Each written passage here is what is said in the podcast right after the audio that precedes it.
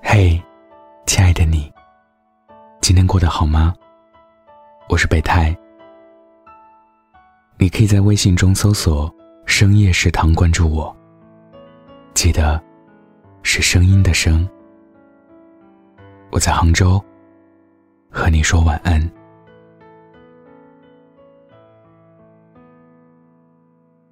最近，我在后台看到一条留言说。我经常不想上班，一上班就整天浑身没劲。下班就好点了，这是病吗？身上就剩几百块钱了，虽然落魄到这种份上，还是激发不了我去赚钱的动力。心里还想去旅行，去看世界，想过与世无争的快乐生活，也就只是想想而已。就这样吧，还有谁比我差劲呢？这种对生活不满，却束手无策的状态，普通人都会有那么一个瞬间经历过吧。前段时间，和好久没见的朋友约了顿饭。他大学实习一直在做一份工作，和我说，他并不喜欢。但是家里人好不容易安排了这个工作。辞职之后，不会找到更好的。做着自己不喜欢的工作，走着不想走的路，却又无力改变现状。他觉得自己的人生无比沮丧。他的包袱太重了。想做一件事情，预想的结果必须是成功。无法接受失败。每个人都有想做一些事的心。丧的人，绝对不是懒惰，也不是无所事事，而是对周遭的一切提不出半点兴趣。但凡现实给了我什么，我就接受，也不试图去改变。反正人生不如意。十有八九，我守着那如意的一两样就行了。我们活太短，见识太少，又总把当下的情绪无限放大，误以为自己已经经历的，就是人生所有的可能性了。这种丧，其实是一种悲哀。我并不是反对丧。丧是年轻人面对压力和焦虑的一种排解方式。我是反对一直丧下去，因为，你总得振作起来呀。最近读了作者十二写的一本书，《最好的年龄，才刚刚开始》。他在里面，也谈到年轻人逃避现实的问题。现实中。我也有很多归隐田园的朋友，搬到他们喜欢的城市生活，在城市郊区开一间小小的民宿，或者开一个小小咖啡馆。但是，他们在那之前，都是拼命努力过、拼命奔跑过的人。他们已积累好足够的人脉、足够的经验，以及足够笃定的心态。到了一定时候，毅然决定要以自己喜欢的方式去生活。这种放下，是因为理想早就根植于他们心中，从没有真正离开过他们。不入世，不足以谈出世。钱是奔跑路上的发动机，理想却是奔跑路上的翅膀。我理解所有为钱努力的人，但我更欣赏心怀理想去努力的人。人总是要图什么，才能突破懒，突破舒适的。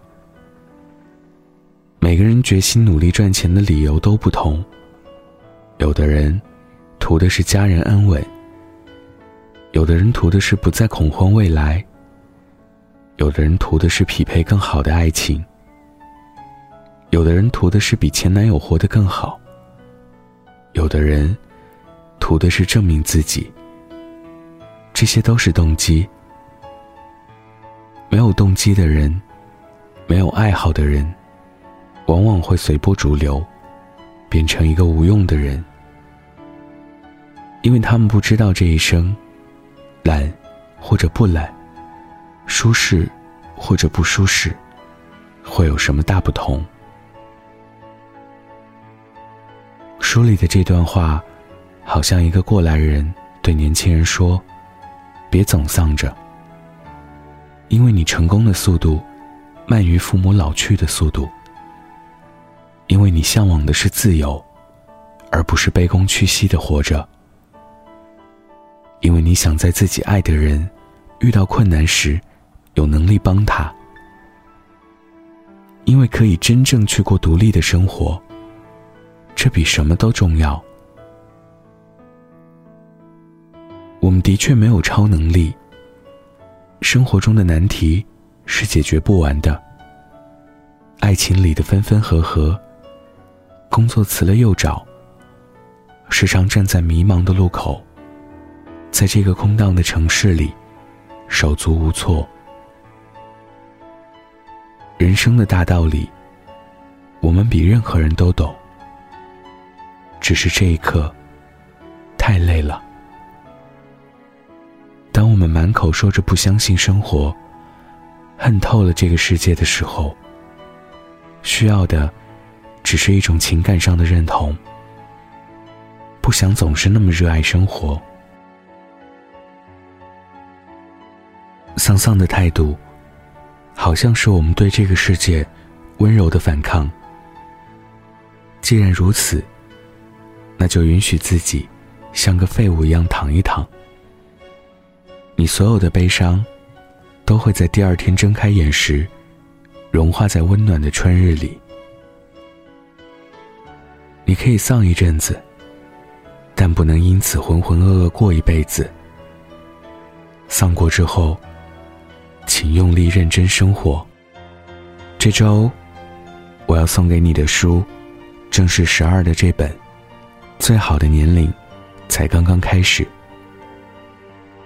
这是一本关于青春、爱情、成长的日志，是作者最好的时光机器。带着它，穿越过去和未来，去寻找关于人生的答案。也是他最好的疗伤系统，让他不管面对失败、失恋、怀疑、背叛，都能最终回归到勇敢坚定的内心。然后怀揣着这些文字前行，这些文字温暖了许多像她一样的姑娘，让他们相信，只要你不放弃生活，生活就不会放弃你。在公众号“深夜食堂”发送数字一，就可以参与免费赠书活动。晚安，记得盖好被子哦。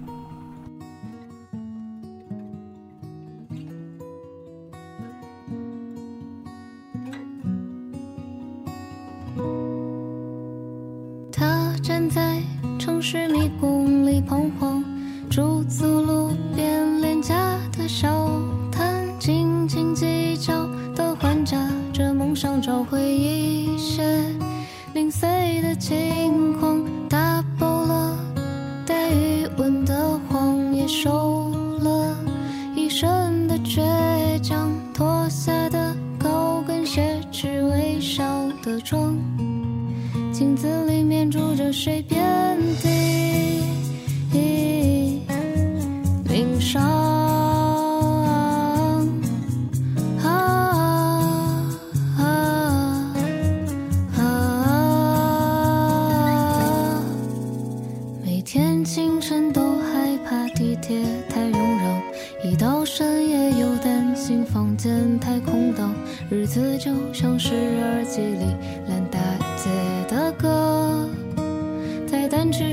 んぼ